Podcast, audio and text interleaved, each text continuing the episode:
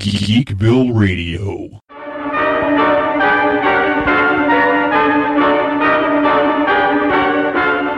Hello once again, uh, Geeks and Geekettes. This is Seth, a k a. Zandrax, the mayor of Geekville and the host of Geekville Radio with another edition of the Nostalgia Trip. This is another trip down memory lane, similar to like what we did for the National Podcast Post Month last month. But this is a Christmas-themed Nostalgia Trip. But we're not just doing any type of Christmas theme. We are taking a trip back to Christmas time of two thousand twenty. Yes, I know that we were all in full-blown pandemic mode then, but myself and Crazy Train sat down with Dan the Dragon Wilson, who has his own horror-themed podcast, Seeking Human Victims, and we all talked about holiday horror. So in this episode, you are going to get a nice list of Christmas and holiday-oriented horror films. If you like your Santa to have a few screams in it, so to speak, this genre of Christmas and holiday-themed horror, uh, there, it might be a little bigger than you might think. I mean, there there are some mainstream examples that we go into. Probably A Christmas Carol could be the biggest example of a horror story with a Christmas theme, but there is a lot of other ones. Some of them are funny, some of them are really off the wall, some of them star pro wrestlers like Goldberg. So this is a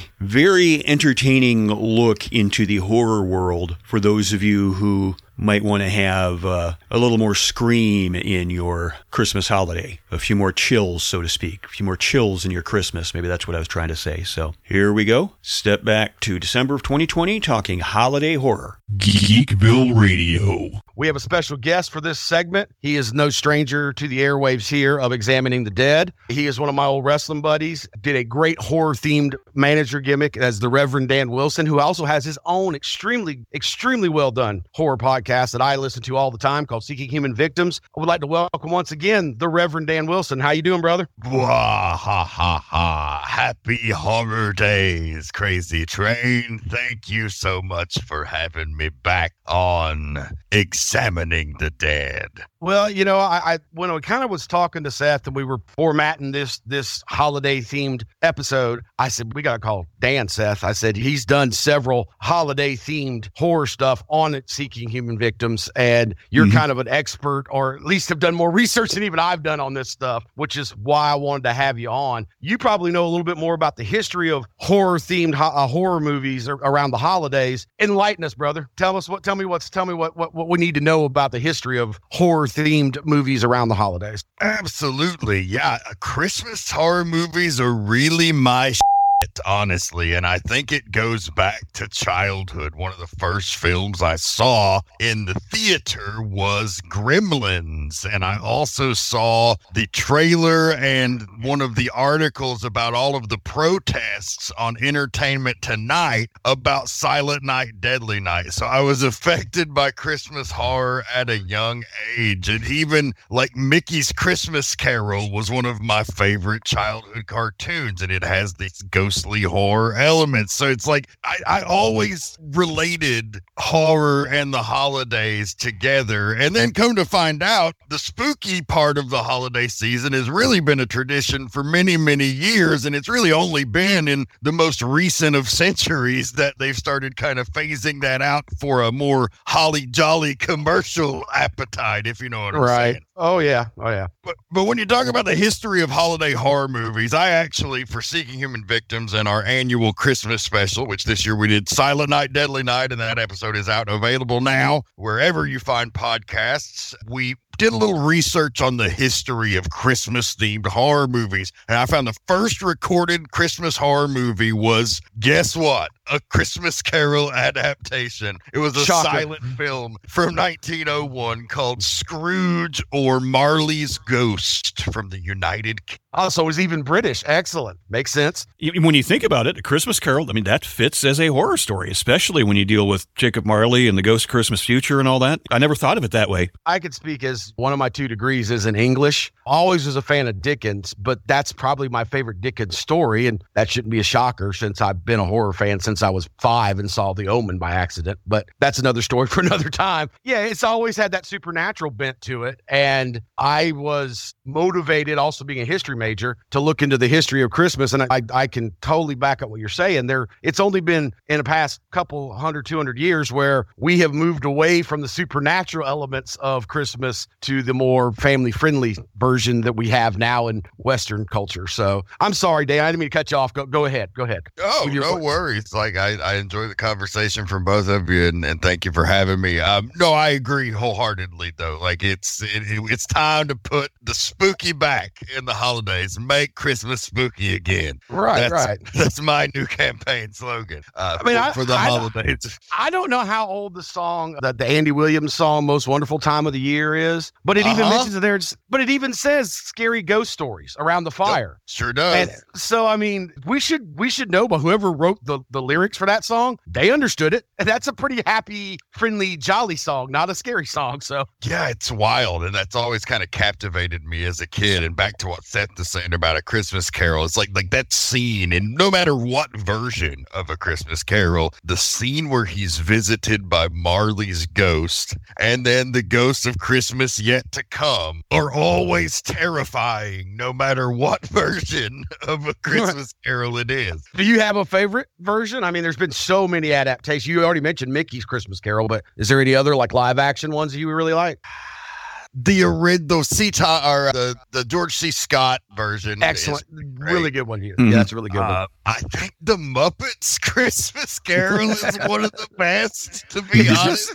It is good. It is really kind of out of character for me, I guess. But like, I honestly like that movie gets me like a little misty eyed every time.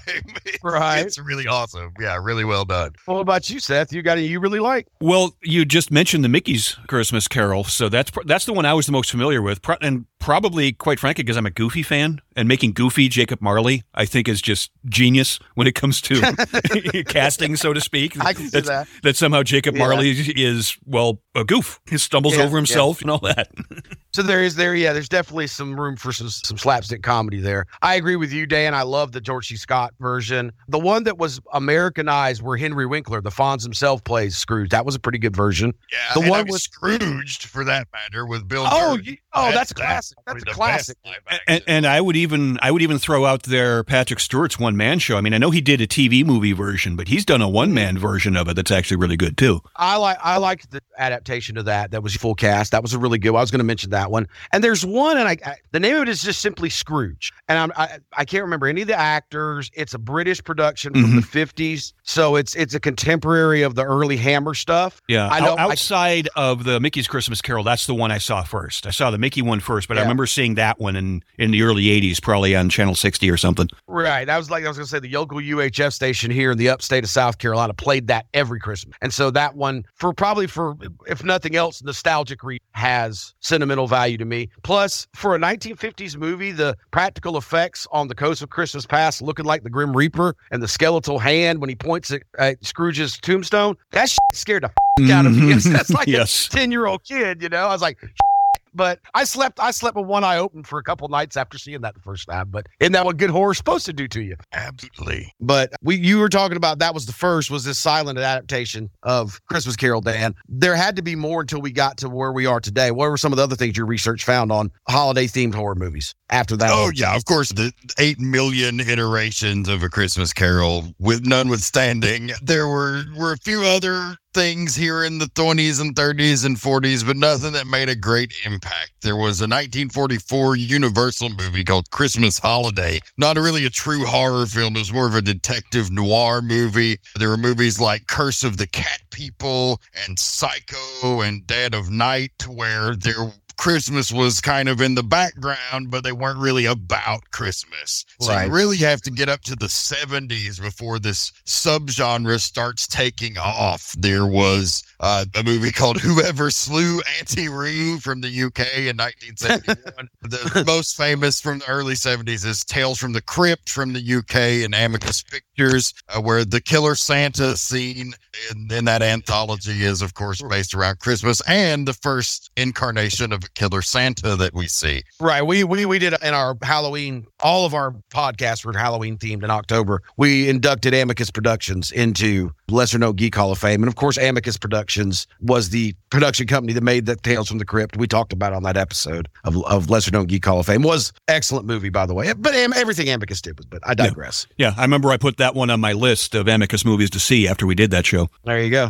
Yeah, that was the classic. And that segment was remade in the Tales from the Crypt series in ninety-two, I believe, with Doctor Giggles himself, as well as the Scarecrow from Dark Knight of the Scarecrow, Larry Drake, who's a great character actor, played the killer Santa in the remake of that segment. And then, of course, that takes us up to nineteen seventy-four. Uh, we, we do have a couple other things prior to that. There's a Home for the Holidays from nineteen seventy-two. That's an American right. T V Christmas horror. And then Silent Night, Bloody Night, also from nineteen seventy-two. But then up to nineteen seventy-four, we hit Black Christmas, which really kind of explodes that subgenre, not just of Christmas and holiday horror, but other like holiday-themed slasher movies and just slasher movies in general kind of explode out of the popularity of Black Christmas. Now, that coming out in seventy-four, you're going to have to help me here on dates. Did that precede or postcede the original Texas Chainsaw? Let's take a look here. Let's see. Texas Chainsaw was also seventy-four, I believe. But I can't remember month release dates. That's what confuses me on that. Let's see. I'm taking a look here.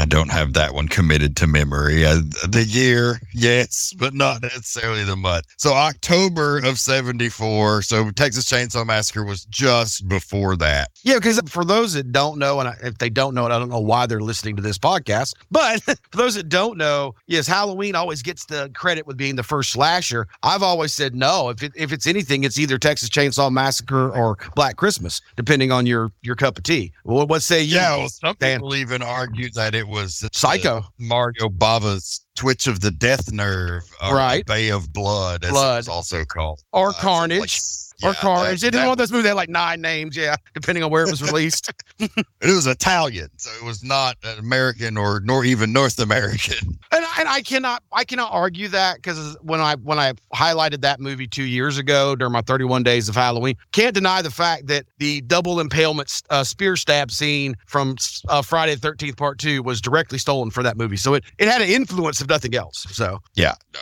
that that's a stone cold fact. So what do you it's say a, then? Do you think do you, do you think it's Black Christmas, or do you think it's it's Texas Chainsaw Massacre more so than Halloween, that would be the first what we would call a slasher movie? I, I gotta say honestly, a Bay of Blood probably over. I, well, I, I, I would say Texas, I, my personal Peeping Tom, which is before all of those in sixty-two. That's that's a good call out. Even Psycho's been called the father, so it's really hard. But I'd say somewhere between Black Christmas and Halloween, it becomes a genre. Like right, so like. You know, those other right. things might have been one-offs or things that happened that paved the way. But I think by Black Christmas, it becomes a, I don't really consider Texas Chainsaw a slasher in a lot of ways, because sure. it's just, it breaks a lot of those rules. It's not just one killer. You have the whole family dynamic. Right. There's this whole political commentary. There's a whole lot more going on in that movie than most of your standard slashers. So I, I would say Black Christmas, to answer your question directly. Yeah.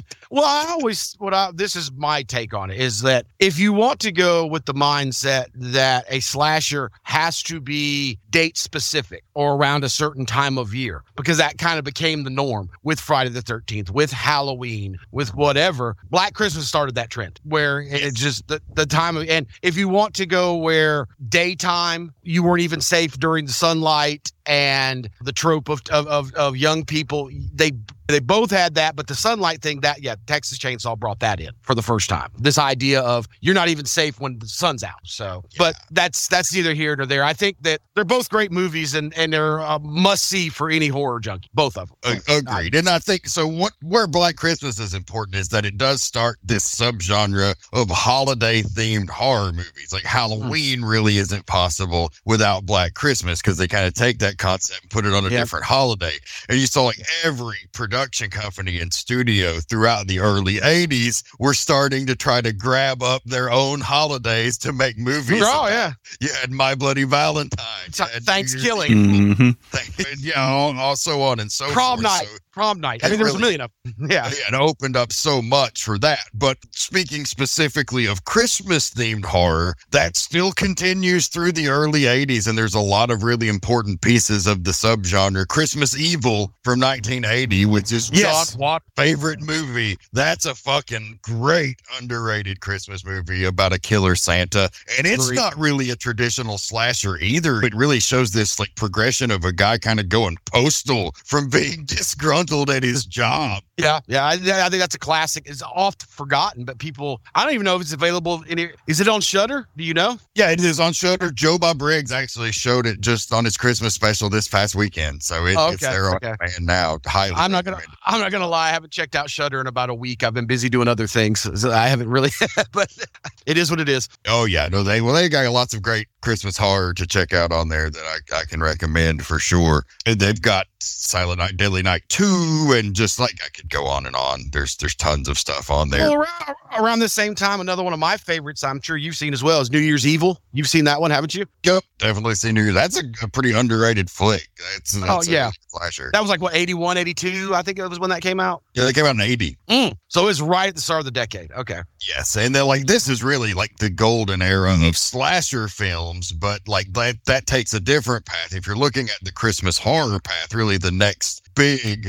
Christmas horror movie is Gremlins. Oh, but yeah. eighty-four just starts throwing them out. You get Silent Night, Deadly Night in nineteen eighty-four. And there's another one called Don't Open Till Christmas that's a pretty underrated oh, yeah. British Very movie. underrated. Very Kind underrated. of flips the script, right? You're used to the yeah. killer Santa at this point, but that actually is a killer that is knocking off Santas, which is pretty cool. Yeah. Well, it, it, it's you're too young to remember this. So, Seth, I kind of want your, your take on this. You, of course, have read about it being a horror fan. The furor that was started over the marketing material for Silent Night, Deadly Night. Do you remember that at all, Seth? Yeah, yeah, because uh, it was a whole thing of kids would think it was going to be a Christmas movie because they see Santa and all that. And even as I was eight, nine, maybe ten years old at the time, even I was like, well, I don't like a scary Christmas movie, so it kind of bothered me a little bit. But at the same time, it's like, I know that horror movies weren't meant for kids. I, I'm not meant to see this movie. Even at right. that even at that age, it's like, I didn't understand it, but I understood it well enough because my, my parents did a very good job of shielding me from horror. And I'm not saying they were wrong or anything like that. I mean, you know, it's just like, I see where they were coming from, and I, I see that they had their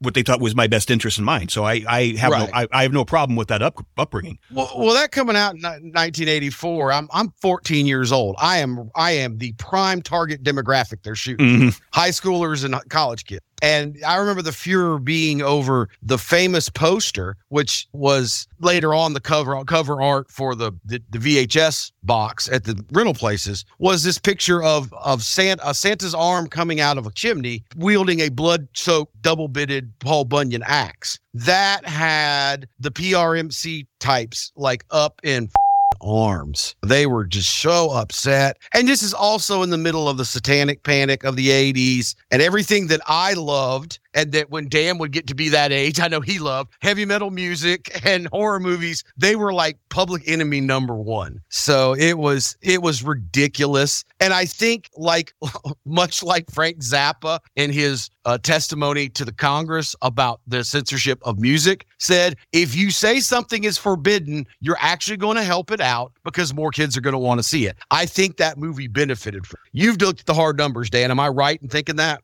Oh, yeah. No, there's there's a lot to talk about that. We go into great detail on our Silent Night, Deadly Night episode about the controversy. And like it came out the same time as Nightmare on Elm Street, the same week. And it was on oh. a pace to outgross it. But the controversy got it pulled from theaters. So it didn't have the gross that they thought it would have in the theaters because it got yanked due to all of that. But it did have a pretty successful life on home video as a result. And I was old enough to remember it just barely. I remember seeing an article on Entertainment Tonight. I just remember uh, you had to be a young kid. It was, you yeah, I was really- little. I, I remember yeah. seeing a thing on Entertainment Tonight about the protests about it. And I remember seeing the actual commercial. And what got them in the biggest hot water were two things. There was a commercial that aired during an episode of Little House on the Prairie during the day.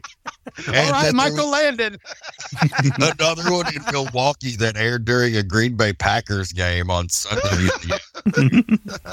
And that's wow. what really them on that. But yeah, check you know, out our episode. We we go into all the gory details of that. And it's interesting you bring up the fact it was on pace to out out earn Nightmare on Elm Street. I know it seems hard in twenty twenty to look back and think that how, but if you lived in that era as a horror fan, Silent Night, Deadly Night is a great movie, but it is a, a very simple old school slasher movie. Nightmare on Elm Street has a lot of concepts and themes that are a lot deeper than that. So I could see how that would have appealed to a much broader audience. But like you said, it, there was the controversy. So if you're a horror maven, the only thing left's Nightmare, and, and Nightmare's great. I don't think I have to sell either one of you on how awesome a film it is. I'm just saying I get for that time period why, in comparison, one of those Silent Night, Daylight might have done better initially because it just was easier to digest, wasn't as deep. Oh, yeah. But, and it too spawned a franchise, not quite as popular as the Nightmare franchise. And no, no, no. Those movies kind of fall off a cliff, as we talk about in the episode after the second one. Which I mean, a lot of people hate the second one because it's mostly a clip show, but I just, I love what they add to it with Ricky being the narrator and kind of going nuts at the end. You don't uh, like Garbage Day? Come on. Oh, yeah, I love it, but a lot of people don't. But still that, one of the greatest scenes like ever movie. It's yeah, Garbage no, Day. It, it's great, and it made that whole meme and everything, but then it goes to Silent Night, Deadly Night three, where Bill Moseley is playing Ricky, and he they're trying to copy like Friday the thirteenth Part seven, where there's a girl with psychic powers, and so it's no Santa versus Carrie, right? yeah, yeah, it's it's interesting. And then there's Part four, which is about a coven of witches that also has Clint Howard and barely mentions Christmas at all, but it's. It's something. And then there's part ever, five. I don't think I've ever seen part four. I've seen part five. I don't think I've ever seen part four. It's worth a watch. It's got some weird shit in it. But well, it brings in the supernatural elements with witches, so that's kind of cool. But the Toy Maker with Mickey Rooney is like the it, directed by Brian Yuzna, and it's really fucking weird. Like he plays this Geppetto character, and there's this evil Pinocchio, and it's just really fucking dumb. But oh, it's, it's, it's worth it's a Brian. watch. It's Brian Yuzna. It's going to be worth a watch. That's he's one of my favorite underrated filmmakers. So yeah, well, the effects especially. Like anytime he's involved, like the, the effects are usually dope. Probably, probably had uh, Scream Mad George. Yeah, yeah, yeah. There you go. If you're not sold on Brian Yuzna, I suggest one movie, Society. Watch it, and you'll be sold. Yeah, but I digress. Sure. I digress. Well, I mean, so, what what happens in the nineties? I don't really remember a lot in the nineties, but I was really busy in college at the time, and this would have been when you were in high school, so you really would have been the target audience at that time. Yeah, there wasn't a lot in terms of Christmas horror in the nineties. There was Jack Frost from nineteen ninety-seven, apparently a movie from ninety-six called Santa Claus. I don't remember that at all. So C L A W S, I guess? Yes. But Jack Frost about the killer snowman, which is like one of those awesome. intentionally bad horror movies. Which I love that movie. I love that movie. Oh, but I liked it. God, I, yeah, I think that had a young Shannon Elizabeth in it before American Pie. Correct. It does, yes. It had that great it had that great cover art on the D V D V H S cover that had the little, I can't remember what they call that, the where where if you moved it from whatever angle you're looking at it, it would have like the regular snowman, then the evil snowman. It would change. That was I thought was brilliant marketing, but yeah, no, that was great. It, and then like once we get into the two thousands, it really kind of blows open. Like it becomes a true subgenre where every at least year or so you're getting a new Christmas horror movie. Some of them are pretty good, like Dead End, which has Lynn Shay and Ray Wise in it, which is this really creepy, like road trip Christmas horror movie. And then you have the not so good, like The Ginger Dead Man with Gary Busey. Well, you and me talked about that off mic a few weeks ago, Dan, and I asked you about it, and you, you pointed out, and rightfully so, anything that has Gary Busey being bat crazy Gary Busey can't be that bad, can it? It's at least worth a watch. I won't dare say it's good because it's fucking awful, but it's there's some entertainment value to be had for sure. It's, and it's it, it is full moon, so come on. If you if you're into that type of stuff, you like Charles Band, you'll like Ginger Doe. Yeah, and then two thousand five did have the Goldberg Christmas yeah, horror movie. That's the Santa one I was going to bring up, yeah. And it was that was definitely a Christmas com- that was definitely a horror comedy, which we talk a lot about on this channel. Not as much more so than you do on on your podcast, but I know you you like horror comedy too, don't you, Dan? Oh yeah, absolutely. It's always got a place. They're very closely connected emotions. But what I bring up about Santa's sleigh is first off, it's funny alone that a pro wrestler is playing Santa, but it's Goldberg, and I'm sorry, but a a uh, Jewish man playing Santa Claus to me is just inherently funny. That's even before getting into him being a psychotic killer. Well, and the fact that it's politically incorrect makes me laugh, but that's it. You know? Right. And that whole opening scene of that movie with the with the well-known actors that the, they got to play. I think it was Fran Drescher, James Caan. I can't remember all the other actors in it. That scene is so over the top. It's like a Sam Raimi Army of Darkness type over the topness. That in and of itself makes that movie worth watching, to me at least. What what say you, Dan? Yeah, no, I'd agree. Like it's it's pretty how funny. brutally he kill he brutally kills Abbott. Like doesn't he doesn't he fucking drown Fran Drescher in a bowl of soup or some shit? Yeah, and I think he like, like I think it's still boiling. Yeah, yeah, it's still boiling, and he like I think he throws James Caan in the fireplace and like kicks the flames up, lights somebody's head on fire. I'm going, and as the horror guy, I'm sitting there watching, going, this is the fucking greatest thing I've ever seen in my life, you know. And how many of us have not wanted to drown Fran Drescher in that that god awful voice in a bowl of boiling soup, whether we're Santa Claus or not? Come on. You know, that that was I I love that movie. I think it's pretty underrated as far as like B-rated Christmas horror goes. I think some other highlights of that era, the Black Xmas remake from two thousand six, yep. Black Christmas, is pretty strong. I think there was another remake of it last year, which was, to be kindly, not as strong. I, yeah, I, I wasn't a I wasn't as big a fan of either one of the remakes from the original. I think part of that for me is the original seventy-four. We didn't mention this. We mentioned it that the the, the final girl, the main girl in it, is played by by Lois Lane herself, or not Lois Lane. Uh, what's her face from from the Indiana Jones movies? Uh, Kate Allen. Olivia Hussey is the the main girl. Right, right, right. Margot Kidder is one of the girls. Margot Kidder. That's it's, it, was, it was it was Lois Lane. I think that the acting was stronger in that one by the girls, but I don't think Black Xmas was bad. And our our regular listeners know I'm pretty big detractor of the remakes. I know you're a bigger fan of the remakes than I am, Dan. But but I. I mean, I do think there are good remakes. I would put that one personally right in the middle, but I still think it's worth a, a horror fan checking it out. Uh, that's it's and, fun, and it's just kind of over the top, and like the kills are really ridiculous and shit. And I, I think it's a fun watch. I don't think it's the greatest thing ever, but it's fun. I think this is just me because it came out, was it oh six, oh seven? It came out oh six, right? It, it's going to be one of those movies like in the discussions that you and I have had in private, Dan, about kind of how H two O was great when it came out, but especially when in comparison to Halloween. Halloween two thousand eighteen, it it very much a horror movie from the nineties. It, it's it's not going to stand. I kind of get a feeling that as time goes by, that's the same going to be the same thing with Black Xmas. If you like horror from that era of horror movies, you're going to like it. If you don't, then you're not. You think that's a yeah. fair criticism? Yeah, no, I think that's fair. And then, like, it, as you get into the twenty tens, I think some of the highlights start going international. You start seeing some foreign films that really have the best Christmas horror. You had Rare Exports from Finland. If you that haven't was good. Seen that, it's that was really good. Shudder. That that's was pretty wild. That's really good. And twenty ten director, who's definitely one day going into the Seeking Human Victims Name Hall of Fame, director Dick Mass from the Never Netherlands. Uh, you sure that's not a porn Christmas. Star? It's, he also directed Amsterdammed and Uncaged, which are great horror movies, but he did a Christmas horror movie in twenty ten called Sent, or Saint as the English translation, and it's another killer Santa, more like the horseback riding Danish Saint Nicholas, and it's uh, okay. you know, also like dragging kids in chains and shit. It's pretty brutal. Nice. Dick Mass is not afraid to murder children in movies. So, you know. We've talked about before here on, on Examining the Dead. I can always, when I pop, when I start watching a horror movie and I see a young kid that's put in harm's way, I'll pause real quick and look up what the release date was, and that usually tells me whether the kid's going to die or not. Because we know anything like eighty-four, pre eighty-four, if they're going to kill a kid, they don't give a damn. You know, mm-hmm. Where that yeah. kind of became taboo. And I'm I'm not. Please send me your ten thousand word hate blog post, ladies and gentlemen. I have no problems with a bad guy killing a child in a movie. Maybe I'm saying you got to do it on screen. Maybe you do it off screen. But they're the bad guy, and they're supposed to represent evil. So what's and Christmas is all about kids. So having children threatened and possibly even killed, I'm completely fine with that. I think it makes it scarier personally and more realistic. They'll do it in a foreign foreign film without... Not in a heartbeat. All. They don't give a, they don't give a fucking shit. If an horror, in a foreign film, America, Curse of the Puritans, we get a little little queasy about that. They're a little uneasy about it. Unless you're Trauma.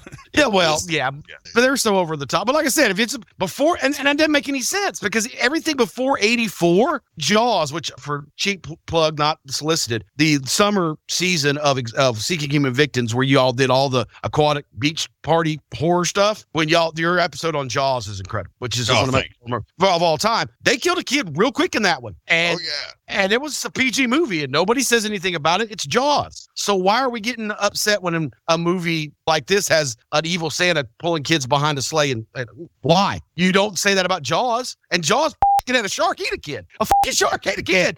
Come on. But anyway. Yeah, no, it kind of sets off the, the rest of it. So, like, now we're almost into the modern era. And so, you know, I'll just, like, give you some of my quick favor. Like, the Silent Night, Deadly Night remake from twenty twelve, Silent Night, is it's a very loose remake. Like, it really doesn't follow the Billy story, but it kind of right. is just, it's very loose.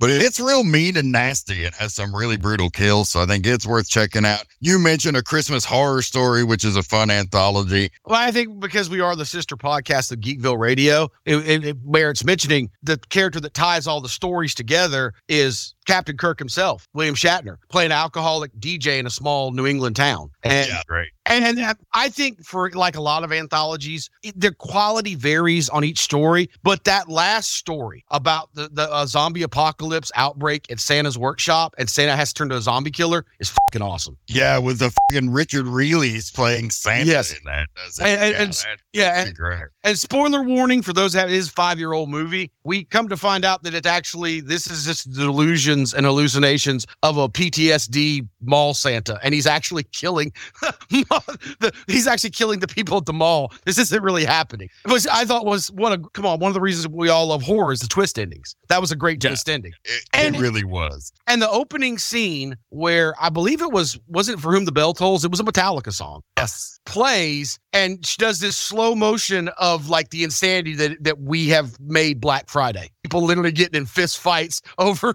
I'm going, I'm like, yeah, they're making a little bit of a statement against consumerism and stuff, but it blew me away. And you have to remember in two thousand fifteen, Metallica, even to this day, they aren't a band that lets, lets their, their music get used a lot in movies. And they let that song get used in a movie like that, that, you know what I'm saying? Yeah, it was, it was pretty cool. I, I dug that one. And that, of course, it kind of got overshadowed by what I would consider the last like true Christmas horror and really Christmas classic, and that is twenty fifteen's Krampus. Now, like, oh, we'll yeah. circle back to that in a minute, but like, I do want to mention that there's still some recently pretty great Christmas horror movies that came out just over the last couple of years.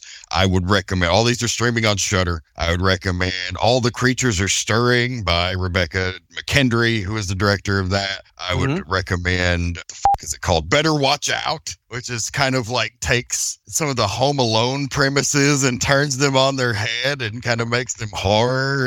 And it's about a really shit ass little kid. So it's it's worth checking out. There's a couple of weird old movies from the late eighties that I forgot to mention that I will throw in there as well. One is not streaming anywhere. It's from nineteen eighty-nine. It's called Elves, starring Dan Haggerty. Grizzly ass elves trying to stop a I think I... I think I saw that one on, on video on a bender when I was in college. I really do. So I don't remember a whole lot of it, but I vaguely remembered Grizzly Adams. And yeah, okay. Like I said, I, it was, I'm sure it was, it was during a, a party at my fraternity house in college, but don't expect me to remember wild. too much. Don't it, it's remember. on YouTube for free right now. Not oh, legally, okay. but it's the only place you can get it. So, oh, okay. And then there's another French movie from the late eighties that was actually a year before Home Alone, that they almost sued over the idea, called Deadly Games, aka Dial Code Santa, and that was also shown on Joe Bob's Christmas special this year on Shudder, so that's worth checking out as well. So all those are nice recommendations, but I will leave you all by talking about how I do think Michael Dougherty's Krampus from twenty fifteen is one of the the last, like, it's the last true Christmas horror classic, and it really is on its way to becoming a Christmas classic in my mind. Agree one hundred percent. Agree one hundred percent. And I have a theory. We did an episode on it, which aired a couple years ago, but we did re-air it in the build up to this year's special. So it's out there right now. You can listen to it. I think that it's kind of a parallel, like it's almost a modern telling of A Christmas Carol in many, yes. many ways, if you really think about it. Which uh, we didn't bring this up because it's not a horror holiday movie, but I think there's similarities to Krampus and A Christmas Story to also It's a Wonderful Life. Yep, absolutely. But it's this whole idea of where would the world be without me? It's just obviously Christmas Carol has a much, and Krampus have a much darker and supernatural tinge to them than, there's a supernatural tinge, of course, and with the angel and It's a Wonderful Life, but it's not nearly as dark. And it they, they Krampus, unlike Christmas Carol or It's a Wonderful Life, does not have the happy ending. I love that ending, didn't you? For wait, wait for Krampus, well, it does. Yes, kind of yes. has a happy ending. I mean, yes, it's oh, like, until, well, no, because once the kid figures out what the fuck's going on, and I'm like, yeah, everybody else is happy, but he ain't, and he's right, the main character. He finds the. So, are they imprisoned in a snow globe? There's a lot of debate over that ending, like, or is he just watching over them? Like, can he see them from there? Right? And is he like what? What is the meaning of that ending? Like, he's not really explained it, and I, I love that it's up for some debate and interpretation. Well, that's that's always to me some of the strongest horror endings. That's why the, the ending to The Thing is so popular. There's the well, are they or aren't they? That's always going to be a selling point for me personally. But I, I, I as a history guy, like one one of my degrees is English, one was in history. I love the fact that Krampus, the movie, has kind of reignited this. We were talking earlier about how it wasn't until recently in the last couple centuries that we got away from the supernatural spooky elements of, of Christmas. It brought back a very spooky folkloric tradition from that part of Europe. And there's now been a lot of people that I would dare say Krampus is fairly, well, he's right up there like Frosty the Snowman now is a character that the common pop culture people know as a Christmas thing. You know what I'm saying? Legit, I'm wearing a Krampus shirt right now. Oh, so that's pretty funny. But also, like, I think it's just a thing about Michael Dougherty's style. He has that imagery that people yes. really connect to. And sometimes it takes a while because the studios don't ever want to get behind him with a full merchandising and marketing push, but over time there's this demand for it. If you looked at Halloween this year, trick or treat oh, was yes. everywhere, and yes, that was a it was time. Yeah, it was. And, and I, Krampus it, is starting to do that too. It was. I noticed that at the Spirit Halloween, there's two stores that I went to in my area, and one of them I didn't even see it until I went. I always go the day after and hit what little they got left when they have it on sale, and I didn't even see it the first two or three times that I was in there. They had this huge seven-foot animatronic Krampus that looked like the Krampus, the depiction of the Krampus in the Michael Dougherty movie. Yeah, it was amazing. It was amazing. And I was like, I was sitting there and I'm quickly getting out my phone and looking at how much money I had in my account. Because I was gonna, I was gonna, and and and sadly, the guy behind the counter said, "Man, we just had a guy come in like twenty minutes ago and buy that. He's coming back with his truck to pick it up." I was like, "Damn it!" Damn.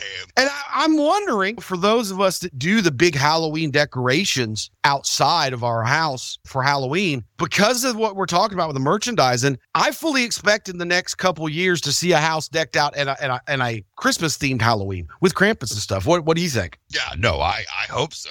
I've tried to do my part. And right. I have a gargoyle on my porch that I put a Santa hat on. And there you, you know, go. I, I, I do my part, but yeah, I would love to see that. That would be excellent. We didn't mention it, and I, I wouldn't call it horror, but it's horror adjacent. I think a lot of that starts with Nightmare Before Christmas, Disney, the Tim Burton produced movie. And that yeah, was what, nine, early nineties? Yeah, I think a lot of people, like, that's a gateway drug for them. Yes. For a lot of spookier things. So for for my sure. oldest daughter, she's the biggest Jack Skellington mark you'll ever see. And, and it's like, that was her foray into the horror world. And what I love about that movie is you can literally run it on a constant loop from Halloween to Christmas, and it's always, it's never the wrong time of year to watch it. So yeah, no, say absolutely. And, and I think Krampus is uh, one of those movies too, because even though it is Christmas centered, it is such a effective horror movie. You can watch it in the middle of the summer and say, oh, we're just going to watch a horror movie, and that's fine. Yeah, so, it works on a ton of different levels. And I think yeah, like it has that enduring staying power, and that's why well, it's the most recent of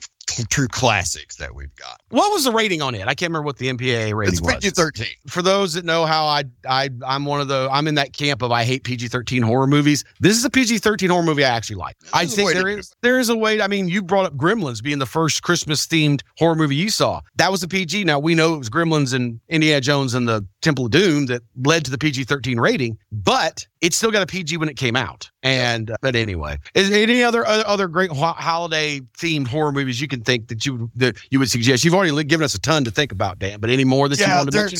God, there's so many. I will give a shout out because I like some of the writers I, I've gotten to know and are fans of, of what I do, and I'm fans of what they do. So I try to give them a shout out as well because they actually made a kick-ass movie as well. But Sleigh Bells from twenty eighteen or twenty nineteen, it's another like Santa versus Krampus movie, but it's about these these three hot cosplaying girls who like have on this adventure, and they team up with Barry Bostwick, who plays Santa.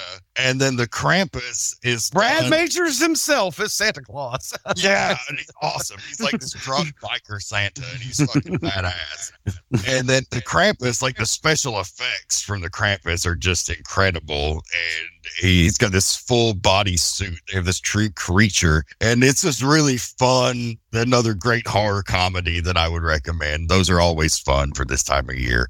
Oh, yeah. Well, I'm, Seth, this is your wheelhouse, but anything that we didn't mention that you would you would think merit mentioning? Well, if you didn't mention Santa's Sleigh, I would have perked up with that one. And and just so people who haven't heard of it, Sleigh is spelled S L A Y. So Santa's yes, Sleigh. Yes. And, and yes, you heard right. Goldberg kills a bunch of Jewish celebrities in the opening scenes of that movie. The best the best scene is later on when he stabs the deli owner in the Jewish deli with the menorah. Like, that was like a little Easter egg for those of us that knew the religious beliefs of Bill Goldberg. But I, like I said, that's politically incorrect, and that's always going to get a rise out of me. But anyway, Dan, well, as always, we thank you for taking the time out of your day to spend a little time with us and talk about something that is, I know, near and dear to your heart. Why don't you get? Why don't you take this time now and, and let everybody know about your awesome podcast and all the other things you got going on? You you got so many things going on horror related. He's an excellent creator of content and resource, and I pick his brain a lot in our in private conversations. So just let other people know where they can reach you and all that kind of stuff, Dan. Thanks, man. Yeah, you can check us out. I host the Seeking Human Victims podcast. We're going into our ninth season in January, and it will be covering the works of Clive Barker.